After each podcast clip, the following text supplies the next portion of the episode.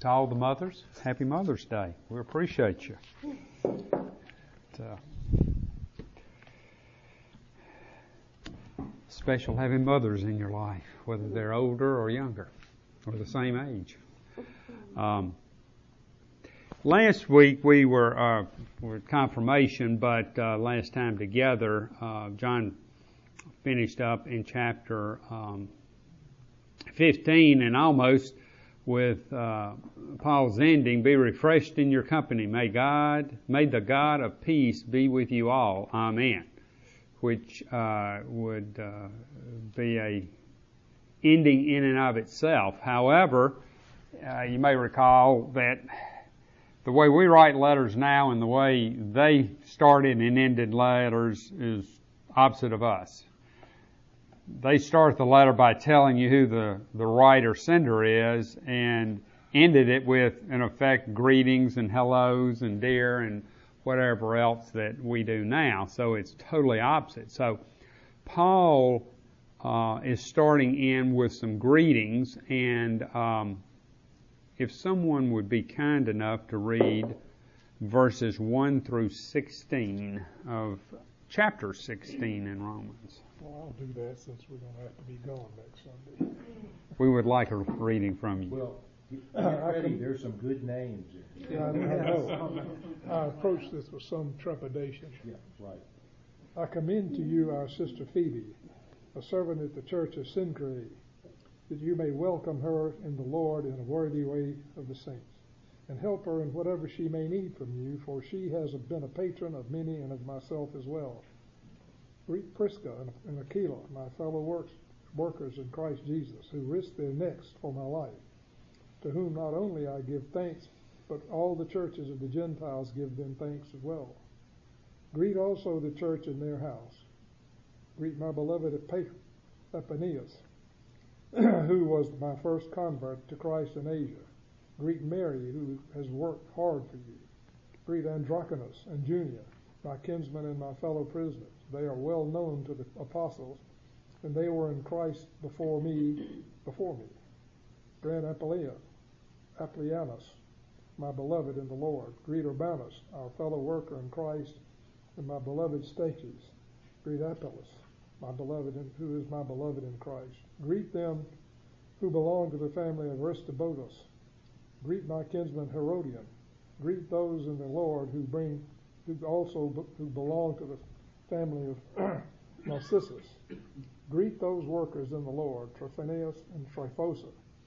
Greet the beloved Persis, who has worked hard in the Lord. Greet Rufus, chosen in the Lord, and also his mother, who has been a mother to me as well. Greet Syncritus, Syncritus, Philogum, Hermes, Patrobas, Hermas, and the brothers who are with them. Greet Philologus, Julia, Nereus, and his sister and Olympas, and all the saints who are with them. Greet one another with a holy kiss. All the churches of Christ greet you. Thank I you. I wouldn't have done that if I'd known that was all there. Well, we know I'll butcher them when it comes time for me to talk about them, but here he starts with Phoebe, who probably is the person who transported the letter, if you will. Paul was probably in Corinth at this time, and Cenchreae would have been more the port city. Corinth is about six miles or so inland, and so this would be, uh, you know, where she would have embarked on the boat. And, you know, people traveled around, particularly those that lived near port cities, a lot more than we think about them just uh, milling about in their neighborhood, so to speak. I mean, you know, Rome built roadways, and of course the Greeks had harbors and all that, so it was not unusual uh, that people were traveling around. Maybe the fact that Phoebe, being a woman, was traveling around, but she was the one that brought the letter. And so he's telling the readers, you know, uh, here is who she is. She's a servant, meaning she serves the church. And uh, the word used can actually, in the Greek, be uh, used for the word deacon, but you know, whether she was a, a deacon in the church or just how she served, she served well. And the fact that, you know, he uh, views her as a saint because of what she's done. She's, you know, uh, been a patron of Paul and many others, so that's telling you that she was probably a woman of means and shared her wealth, uh, both probably in service and financially. Uh, obviously, Paul needed lots of support as he went through his ministry, and it wasn't all necessarily uh, financial. It was as much or more he needed the prayers and, and the support that someone like uh, Phoebe would have given him. And uh, so he's telling them, you know, she is a, a woman worthy of uh, bringing this letter to you. She serves well, and he calls her her sister. Uh, wasn't necessarily her blood sister. It was just someone he felt very close to, and uh, viewed her in that respect. Then he starts off with greetings, and, and the greetings are more in terms of hellos. Um, that he's acknowledging them, letting them know he remembers them and knows of them. Um, the greetings here to individuals is longer than in most of Paul's epistles. There are 24 names at least mentioned, and then Rufus's mother. Um, you know, you kind of wonder why he didn't um, give her name also, particularly when he goes, also his mother, who has been a mother to me as well. Um, in, in, Timothy, he tells um, um, Timothy how to um, to deal with uh, elders really. Do not rebuke an older man, but encourage him as you would a father. Younger men as brothers, older women as mothers, younger women as sisters, all in purity. You know, so look at your fellow Christian, if they're older, as a father or a mother, if they're your age or younger, as a brother or sister. So that's what he's telling them that it's somebody he feels very close to. Um, you know, we probably got all got friends. You know, we probably call them best friends, and um, what is it now? Best friend forever. BFF. Yeah, BFFs. But um, you know, we've all had really close friends that were of the opposite, uh, opposite gender, and you know, they were just as good of friends if you know they'd been one of my guy buddies. But um, so that's what he's telling them when he says, you know, your sister, you know, she's my sister, she's your sister. She's in the Lord's company. And then he starts out with, uh, in the greetings, uh, and Aquila. Now, we hear about them in Acts, and um, uh, where's the. Yeah, but I'm trying to find my marker, and I think I pulled it out. I used, if you're already there, well, I had several of them in 18 I wanted, but if you're, um, go ahead and read the first Acts two. chapter 18 and the first verse. Two and three. After this, Paul, after this, Paul left Athens and went to Corinth. There he found a Jew named Aquila, a native of Pontus, who had recently come from Italy with his wife Priscilla, because Claudius had ordered all the Jews to leave Rome. Paul went to see them and because he was of the same trade, he stayed with them, and they worked together. By trade, they were tent makers. So notice here, and we talked about this earlier, they were Jews and they were kicked out of Rome by Claudius. And that was something that early on in this book we talked about how there was some conflict, and there were conflicts in all the early churches between those that were Jews and those that were Gentile, but there was a unique factor in Rome in the fact that the early, early church there would have had Jews and Gentiles, and then all of a sudden it became just Gentiles because Claudius had kicked all of those out who were Jewish by heritage, and particularly if they were actively practicing. But even if they weren't actively practicing, the fact that they were Jewish by culture, they probably felt they better get out of town before the sun sets, so to speak. And And so they left. They and Paul had gotten to be friends because of their commonality of their trade, being tent makers. And so they developed a relationship there, but they had now gone back since Claudius had died and they were back in Rome at home, so to speak. They had returned. And so he's telling them, you know, hey, and how they had risked their necks for them, and you know how he had helped them, how he uh, they had been together, and also if in um, uh,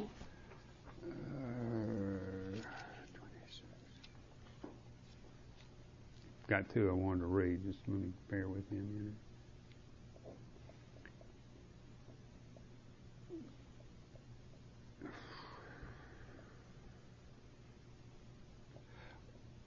Well, I can't find exactly where in Acts. Well, no wonder I'm in 19.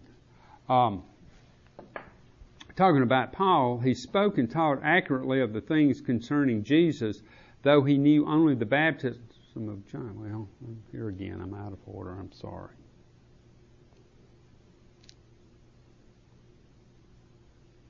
He began to speak boldly in the synagogues, but then Priscilla and Aquila heard him. They took him and explain to him the way of God more accurately. You know, this isn't Paul, but it's just here's what this couple did. They were, you know, even when they were still in Corinth, they were wanting to see that people understood what the gospel was about. And so even when someone was, you know, maybe not misinterpreting, but they didn't fully understand, they worked with them to help them understand. So, you know, I think it's it's probably very real that they are the first ones that he greets because of the close relationship he had had with them. But yet, he's wanting the others to know that's in this list about who, that he remembers who they are. He has had some sort of association with them, either because of where they were in places along his missionary trips or he had heard about them and what they were doing in Rome. Because some of them that he's greeting that are like of the household of or the family of, they were probably servants. And so they wouldn't have been traveling around uh, what we call the Near East now. But uh, he knew of them. He knew of their love of the Lord. And so he wanted to let them know as he went through this what was going on, what they were doing. And, you know, he talks about, you know, house churches. A lot of times that's where the church was. It was in people's homes. And they only periodically got together. You know, the closest thing now would be like our small groups, but that may have been more their service is small groups and, you know, possibly on feast days or things like that, they might meet together somewhere as a bigger group, but uh, they were small groups. And, you know, he's telling them about, you know, greet also the church in their house. Uh, it's not necessarily Priscilla's and Aquila's house, but just small churches and greeting those people that met there. Um, you know, he talks about beloved people, individuals that this is, you know, a spiritual love that he had for them, a closeness, a, a love of, like I mentioned before, brothers or sisters. He felt a closeness to them because of the love of Christ and what they had done to show that love really in sharing with other people and how they got along with each other. Um, he talks about Mary. Um, and uh, her, the problem, you know, in verse 6, greet Mary who has worked hard for you. Not sure who this is. Mary is such a common name in the New Testament. They would have known who he was talking about, but, you know, 2,000 years later, that's been lost to us. And, uh, but, you know, they do a labor uh, who has worked hard for you. You know, that hard work probably was more a labor of love. Um, we were at some function here this week, and uh, we're sitting with some couples that we had just met, and uh, one of the guys was mentioning the other guy. He goes, he's uh, the guy's actually returned from uh, Bell South where he managed real estate, but the the friend was saying he's he's got a plumbing license, an electrician's license, a carpenter license, all that sort of stuff. And his wife goes, well, why don't you do that at home? And he goes, well, at the lake house, it's fun. It's work at the house. um, and so, but that's kind of what he's talking about here, that the labor she was doing, she didn't really see it as work. It was a labor of love. It was something she, she enjoyed doing that sometimes, you know, um, one person's work's another person's therapy almost and what they enjoy. And in her case, whether it was therapy or not, it was something she enjoyed doing. And that's really the case with a lot of the people mentioned here, that uh, they did it um, and how they worked. Um, in verse 7, um, we have what is a couple that is mentioned. Um, my fellow prisoners, they are well known to the apostles and they were in Christ before me. Um, Paul is only mentioned once or twice in Acts as being in prison, but in Corinthians, I think first, but one of the two uh, letters about being in prison more times. So probably they had been in prison with imprisoned with him somewhere or with there, you know, when he was. So they had had a bond there. And they were known to the apostles, probably because of what they did, you know, the sincerity that they had, the discernment that they exhibited. So the people in, uh, the apostles in Jerusalem had uh, known them. And uh, so here again, he's acknowledging them um, and who they were, that it was probably a husband and wife team, even though some people uh, have argued that um, uh, Junah's first name could have been a male name, uh, but others say you know there's that's they think reading more into it than is there that this is a couple who worked together and had a shared ministry. Um, then we go down to the two families I mentioned. Uh, there in uh, verse 10 and again in verse 11. As I mentioned a moment ago, they were household, probably servants.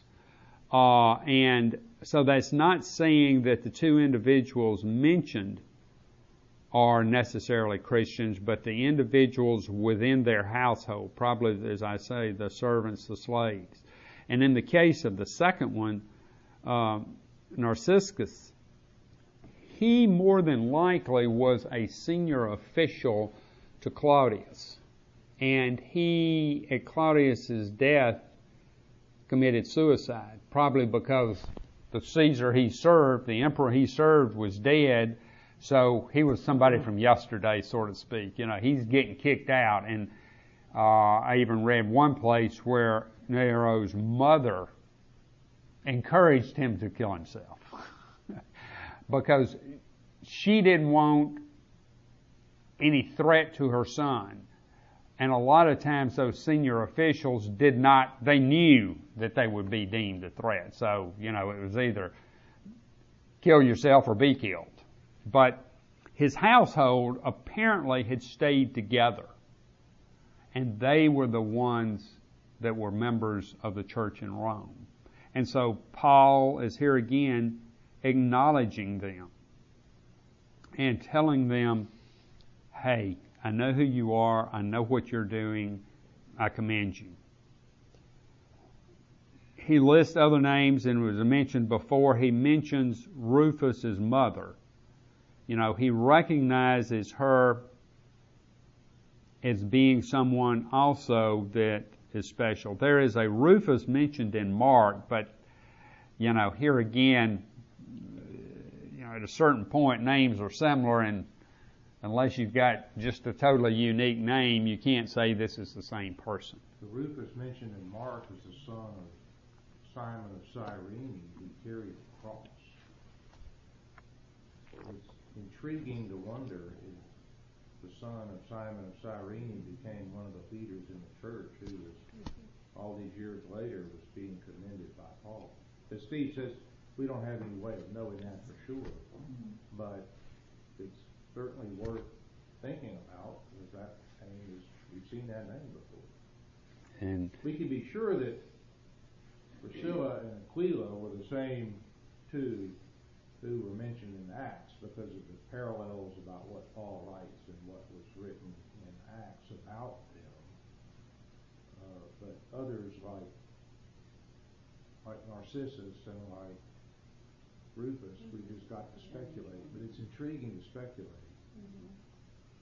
Well, It's hard to believe that, that he could have carried Christ's cross and not have been changed and, and affected by that. So you would, I mean, it makes sense that his, that he would have become a Christian and that his family would have. As Steve pointed out, some of these names, the reason we think that some of these names were servants is that some of these names were, according to Stott, were very often associated, they were slave names.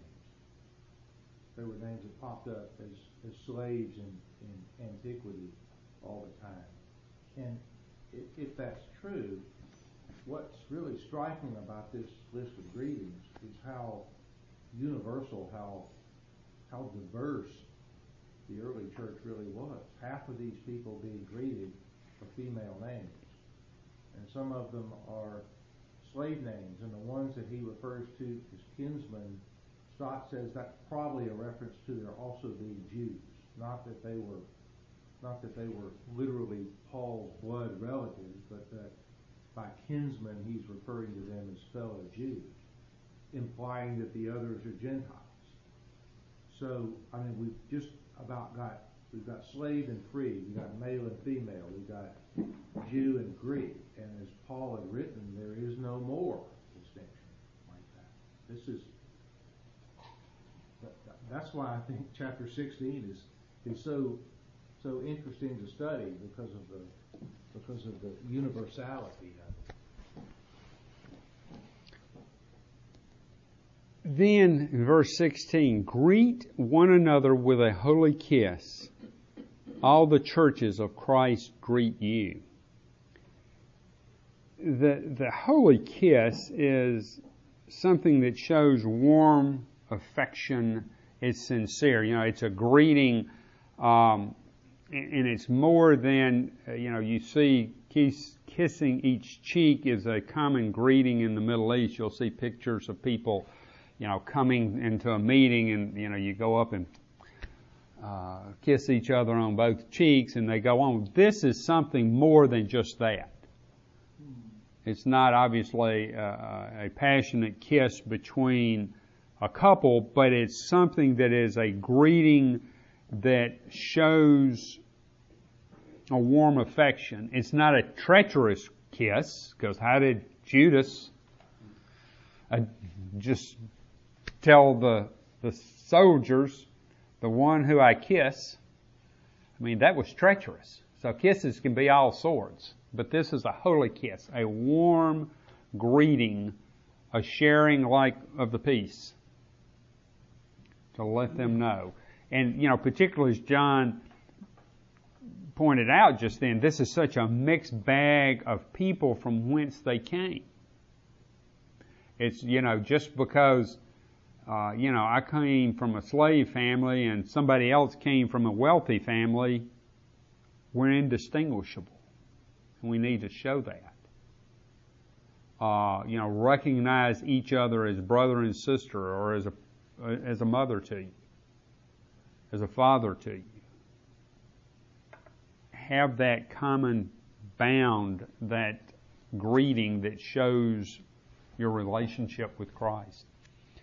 Then verses 17 through 23, if um, someone would be kind enough to read those for us. Thanks, Mike.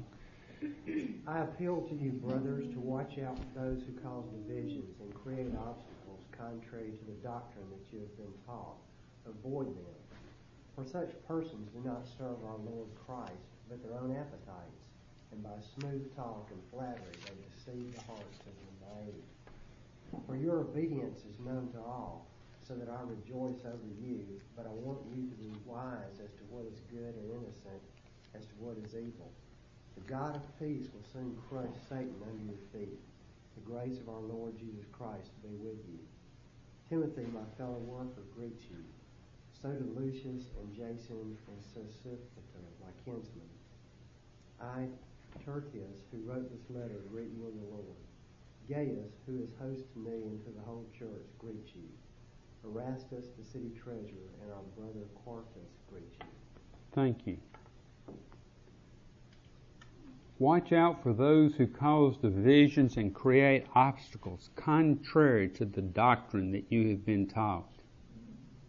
You know, look out for people that, you know, we were, you've been having these divisions, you know, about who ate what, you know, whether you can eat uh, food that's been sacrificed uh, to, you know, pagan gods, whether you can, um, you know, where you're Jew to begin with, and you had to become a Jew, a Jew before you could become a tr- Christian. We had the Judaizers, and so you know there were divisions even within Rome that Paul spent the first part of this letter addressing.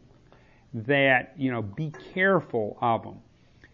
We saw him in um, other letters talk about how that these um, people that strike. You know, Paul had people that followed behind him and saying, "Oh, he got it all wrong. Here's really what it is."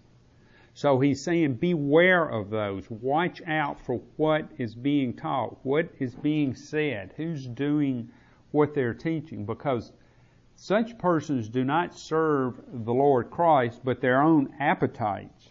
You know, there is uh, you know, we see them today sometimes, the false teachers, you know, they can be preaching, uh, you know, they've got their own self-interest in a lot of uh, situations where, you know, they talk about wealth, and I mean, when Paul talks about wealth, it's not necessarily financial.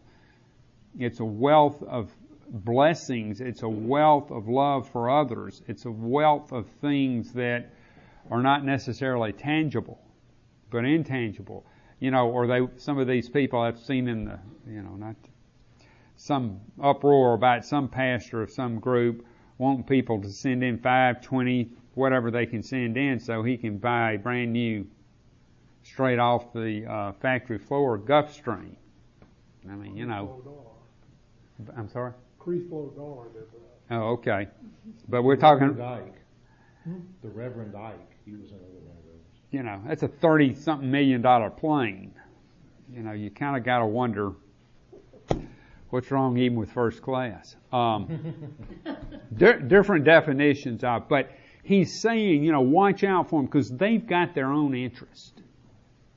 They are looking out. They will say things, and you know, anytime I read this, I, I'm reminded of the Merchant of Venice and uh, there, and I've, I've done it several times before, but the devil can cite scripture for his own purpose. An evil soul pre- producing holy witness is like a villain with a smiling cheek, a goodly apple rotten at the heart. You know, it's watch out for that person because they will find things to make you say, hey, you know, take something out of context and get you thinking that. Be aware, be careful of what you hear, of where you hear, hear it um, because it's a problem, and they are going to try to get you to um, to think otherwise. Christ even talked about these doves and serpents, and you know to be aware of what's happening. You know, this is leading into where we go back to, if you will, in Genesis.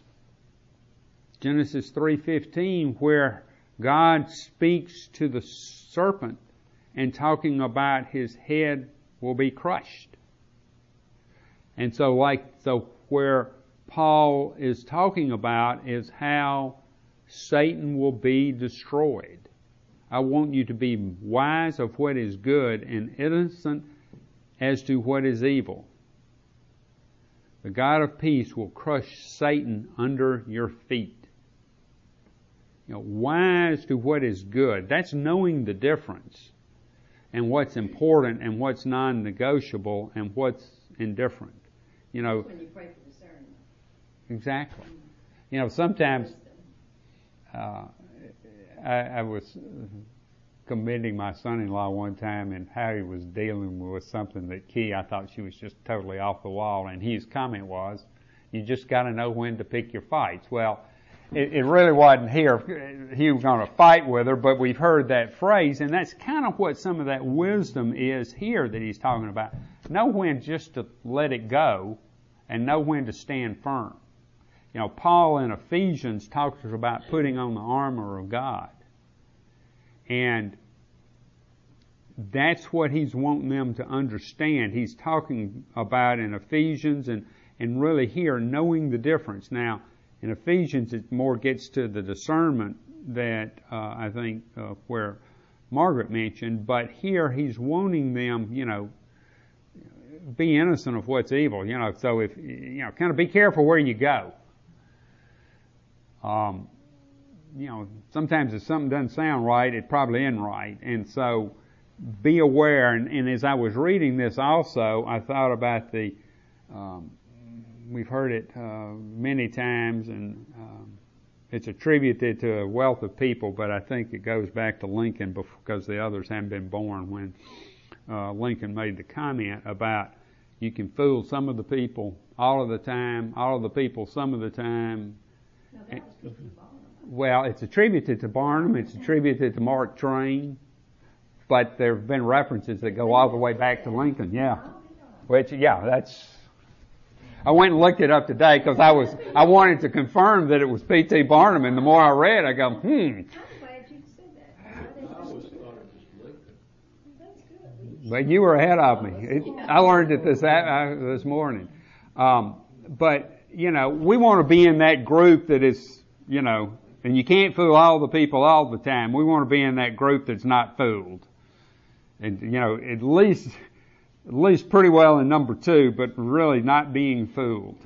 And you got to be careful. So you've got to think through and be wise in when you hear these false teachers and what they're saying to know and to discern what is different. And then he almost, you know, in some ways, here again, the grace of our Lord Jesus Christ be with you. Be with you in dealing with these sort of situations. Help you deal with it. Then he recognizes Timothy, who's with you, and he's, Timothy is sending his greetings. And then something that's unique in this letter is the person that was the scribe, uh, Tertius, who wrote this letter, greet you in the Lord. You know, letters back at this point in time, a lot of times the person, it wasn't me handwriting a letter, it was dictation. And probably you have to wonder if Paul didn't realize everything he put this guy through dictating this letter. he deserved to say, I greet you. Um, but then, uh, also there in 23, Erastus, the city treasurer, and our brother, uh, Quartus greet you. Well, Erastus, there is in Corinth an inscription in the pavement near the Corinthian theater that says Erastus in return for his aedileship, which is treasurer, laid the payment at his own expense. So he is, uh, was a city official, so that's apparently Paul knew some high ranking people there. Now something, if you will notice, there's a verse 23 and then it jumps to 25. In the King James, there is a 24, and it is similar to the end of verse 20. The grace of our Lord Jesus Christ be with you all. Amen.